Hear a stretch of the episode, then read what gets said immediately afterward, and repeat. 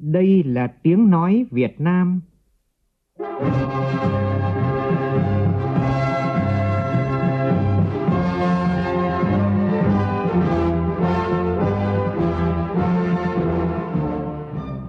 là tiếng nói Việt Nam phát thanh từ Hà Nội, thủ đô nước Cộng hòa xã hội chủ nghĩa Việt Nam.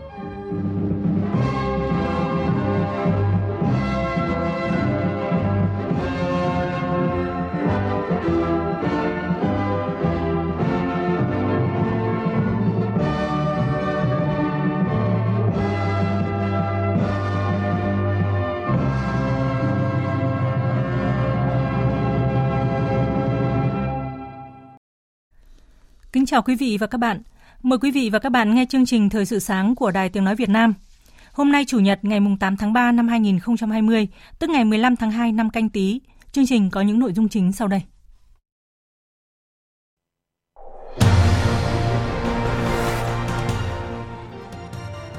Thủ tướng chỉ đạo các tổng công ty tập đoàn cung cấp đủ gạo và thực phẩm cho các nhà bán lẻ đáp ứng nhu cầu mua bán của nhân dân. Bệnh nhân nữ số mười bảy tại Hà Nội nhiễm bệnh covid mười chín đã hết sốt và ổn định sức khỏe trở lại.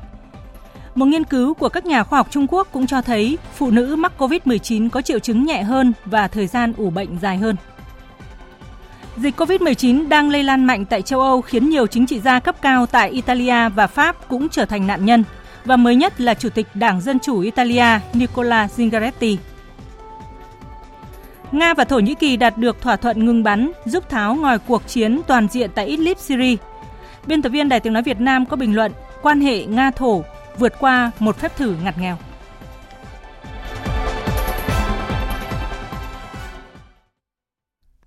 Bây giờ là nội dung chi tiết.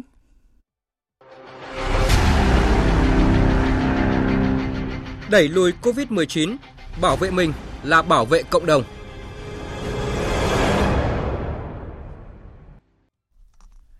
Thưa quý vị và các bạn, sau khi thành phố Hà Nội công bố các trường hợp bị nhiễm dịch covid mười chín, Thủ tướng Nguyễn Xuân Phúc đã chỉ đạo Bộ trưởng Bộ Công Thương, Bộ trưởng Bộ Nông nghiệp và Phát triển Nông thôn, Chủ tịch Ủy ban Nhân dân thành phố Hà Nội và các doanh nghiệp cung ứng lương thực thực phẩm, cung cấp đủ hàng hóa cho các hệ thống siêu thị và cửa hàng tại Hà Nội, không để thiếu hàng hóa.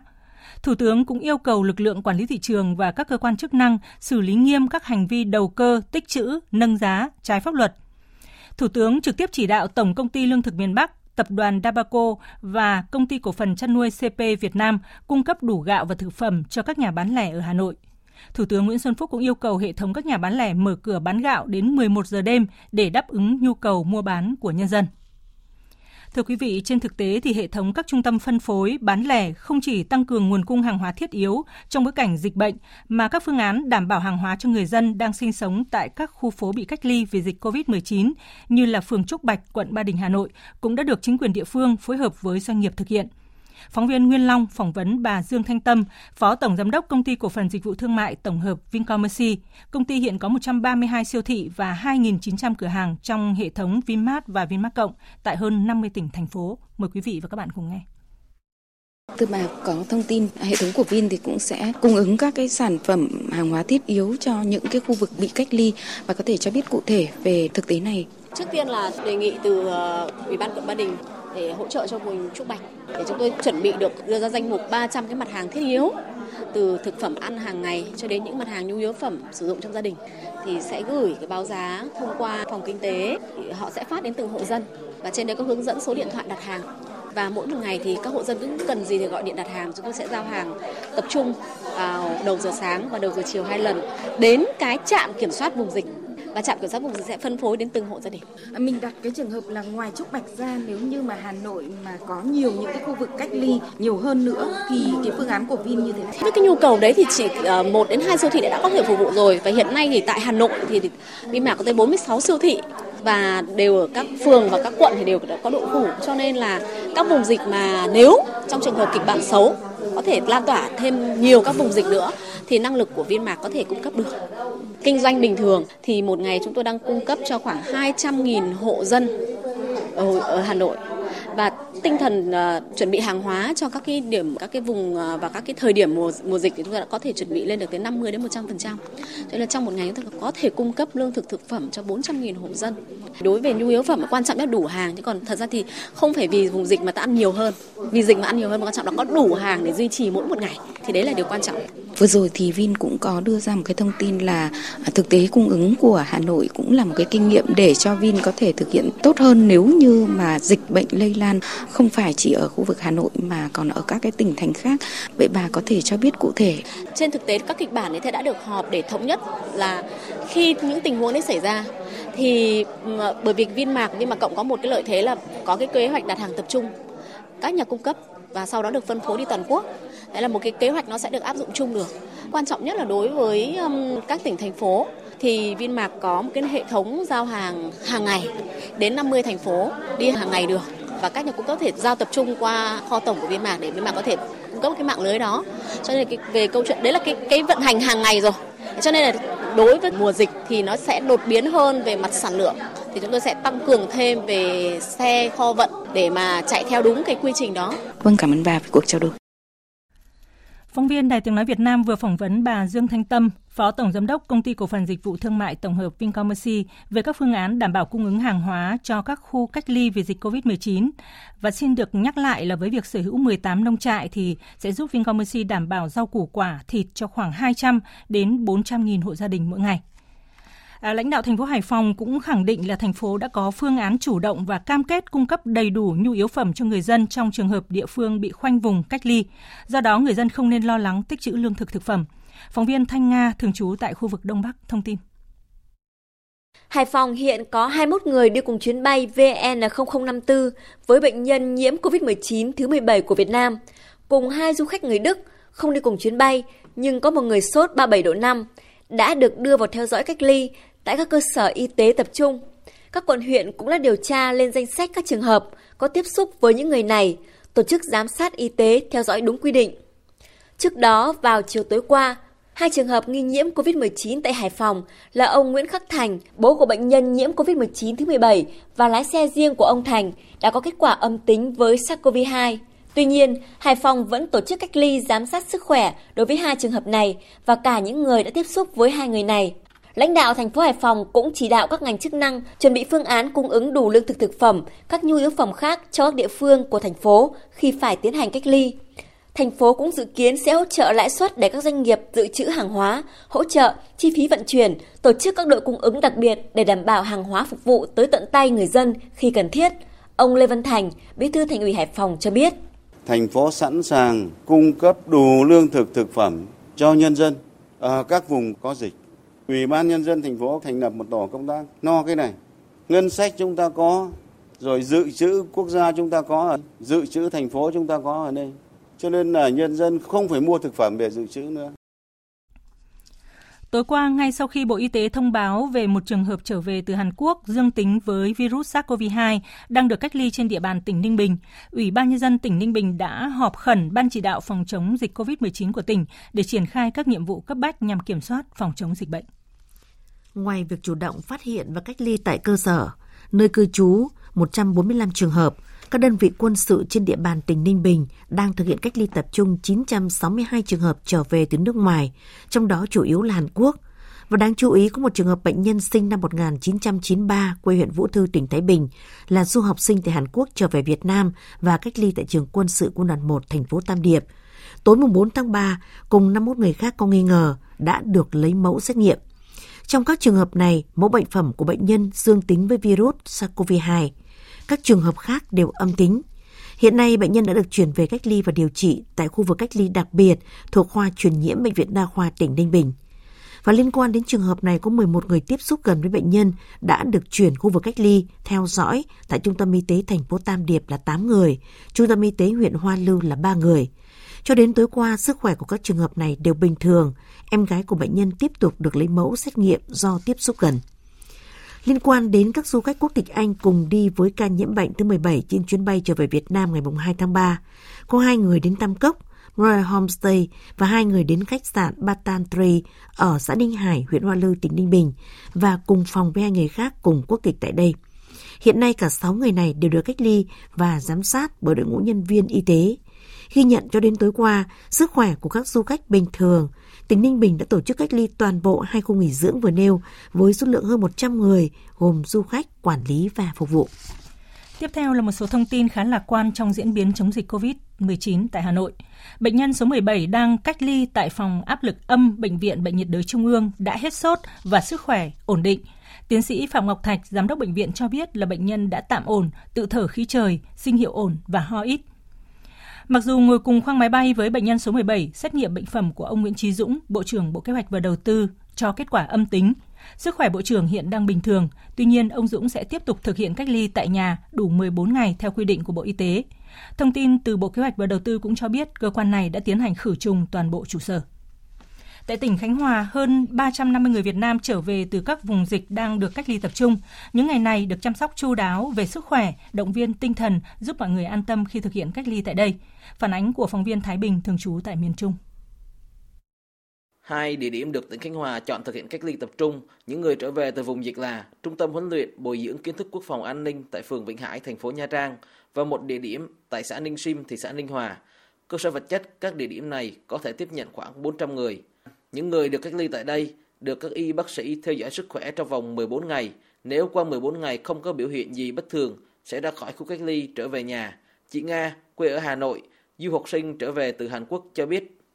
Trước đó bọn em cũng lo lắng cái việc nếu mà ở cách ly thì có thể bị lây chéo nhau, nhưng mà về đây thì, thì đo thân nhiệt, khám sức khỏe đều đặn hàng ngày hai lần, nên là ai có dấu hiệu gì thì đều được đưa đi khu riêng, nên là bọn em cũng không có lo lắng gì nhiều. Được ăn rất là đầy đủ, ngày ba bữa, các suất đầy đủ, dinh dưỡng từ rau thịt đầy đủ hết cả, đều được đổi món, chỗ ở thì cũng sạch sẽ thoáng mát. Tại khu cách ly có các khu vực tập thể thao để mọi người vui chơi giải trí. Các phòng ở đây đều có tivi, internet, tạo điều kiện cho mọi người thuận tiện trong việc giải trí, liên lạc với người thân. Anh Trần Sơn Tùng, quê ở Nghệ An, vừa trở về từ Hàn Quốc cho biết anh rất xúc động trước sự đón tiếp, chăm sóc chu đáo của các cán bộ chiến sĩ, lực lượng vũ trang tỉnh Khánh Hòa. Cuộc sống tại khu cách ly tập trung khá thoải mái, nồng ấm như ở chính ngôi nhà của mình. Cảm nhận đấy là trở về chính ngôi nhà thứ hai thân yêu của mình ạ. Mọi người ở đây đối xử rất tốt, như kiểu người thân gia đình, như kiểu bố mẹ chăm lo cho con em của mình. Ở đây rất thoải mái ạ. Mọi người đều chăm lo rất tốt, đầy đủ tất cả mọi thứ, từ việc mua sắm đồ vật dụng trang trang tư cá nhân, nếu thiếu thốn gì thì bảo cán bộ gì trong ngay sẽ có.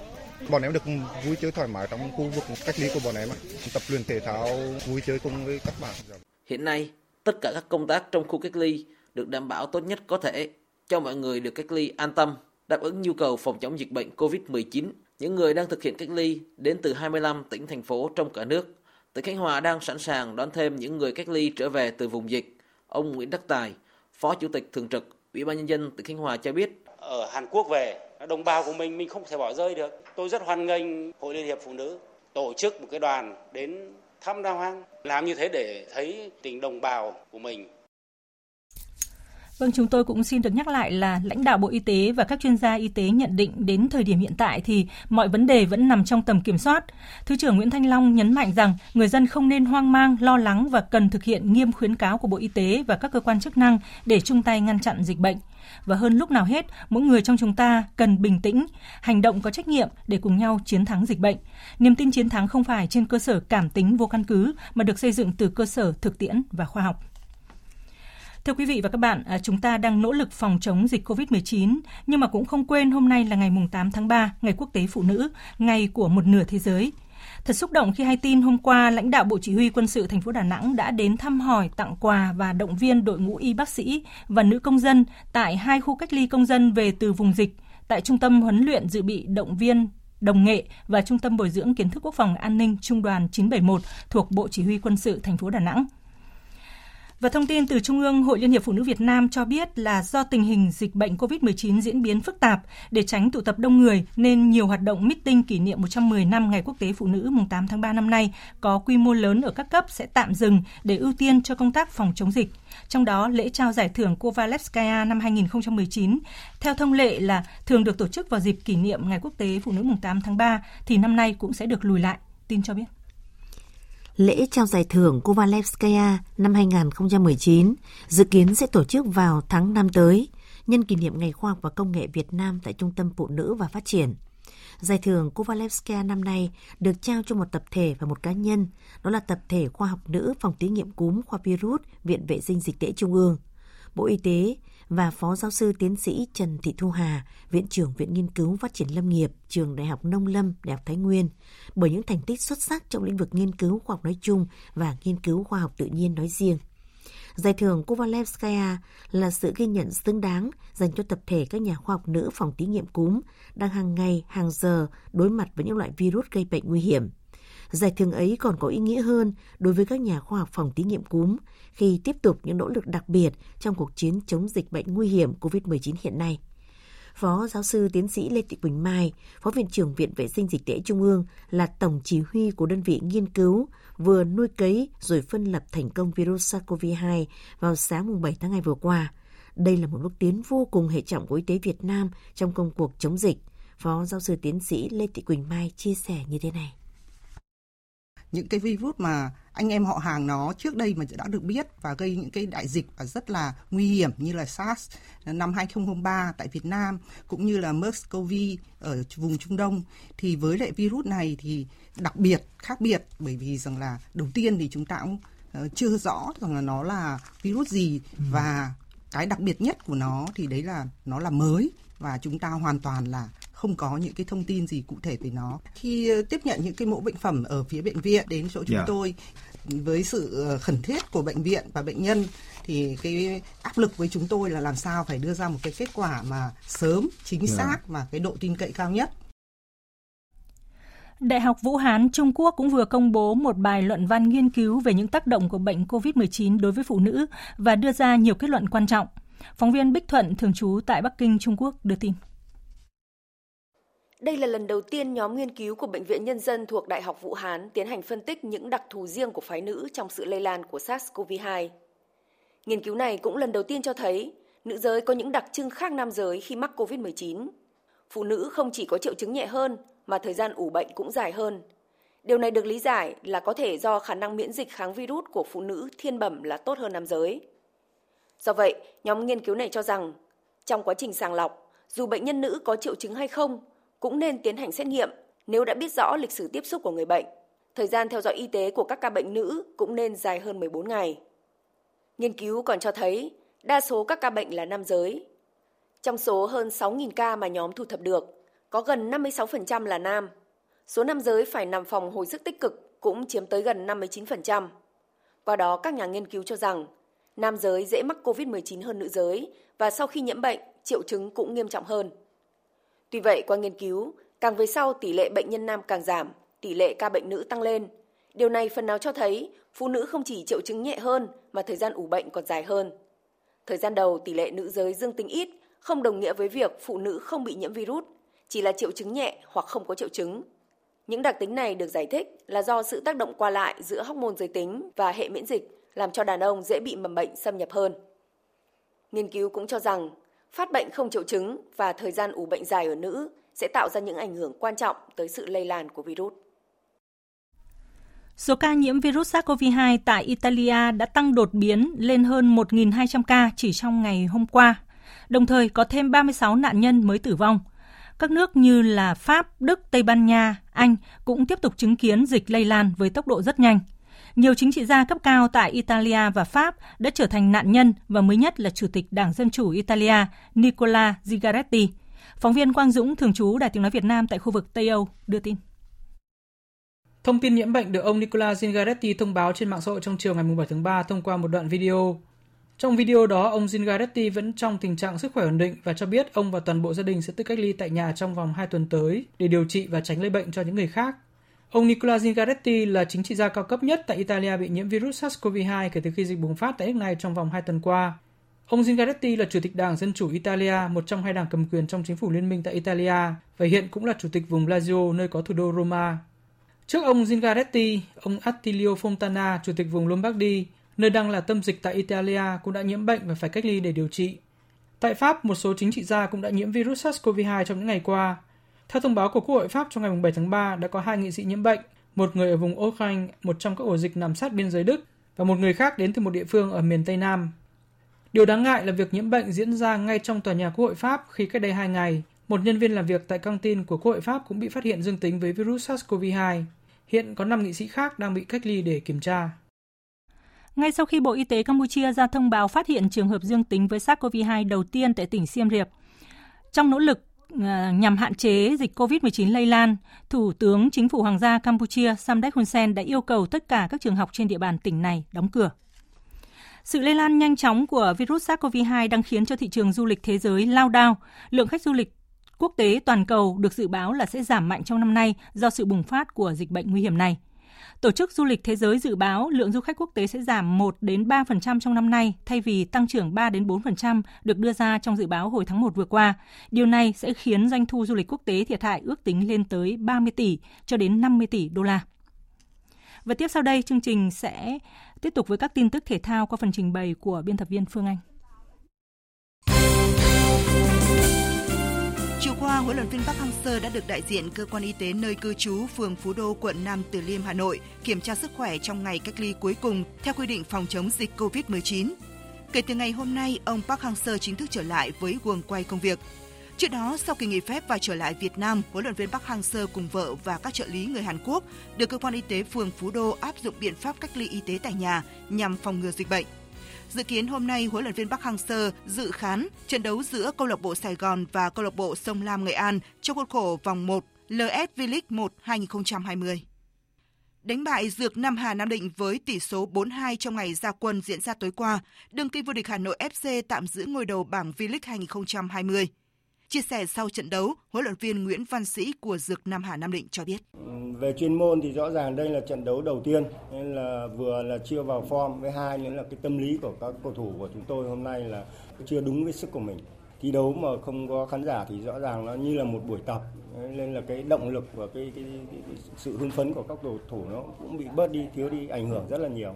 Còn trợ lý huấn luyện viên Công Tuấn của Hà Nội ép xê đánh giá cao màn trình diễn của các tân binh và đặc biệt khen ngợi trung vệ Việt Anh, người được thay vai trò của Duy Mạnh. Cá nhân tôi cho rằng ngày hôm nay thì hai trung vệ đã làm tốt nhiệm vụ của mình, đặc biệt là khi Việt Anh là lần đầu tiên được thi đấu ở V-League. Bạn ấy ngoài phòng ngự, bạn còn tham gia tấn công và có được bàn thắng. Thực sự không phải là dễ dàng cho một cầu thủ trẻ như Việt Anh. Tin thể thao thế giới, thắng ngược Bournemouth với tỷ số hai một trong trận đấu thuộc vòng hai mươi chín diễn ra đêm qua, Liverpool tiến gần hơn một bước tới chức vô địch Ngoại hạng Anh mùa này. Còn ở các trận đấu còn lại của vòng hai mươi chín, trên sân nhà, Arsenal đánh bại West Ham với tỷ số một không nhờ bàn thắng duy nhất của Alexandre Lacazette ở phút thứ bảy mươi tám với sự hỗ trợ của công nghệ va. Crystal Palace và Sheffield United cùng vượt qua Watford, Norwich City với tỷ số một không, trong khi Southampton để thua không một trong cuộc tiếp đón đối thủ Newcastle.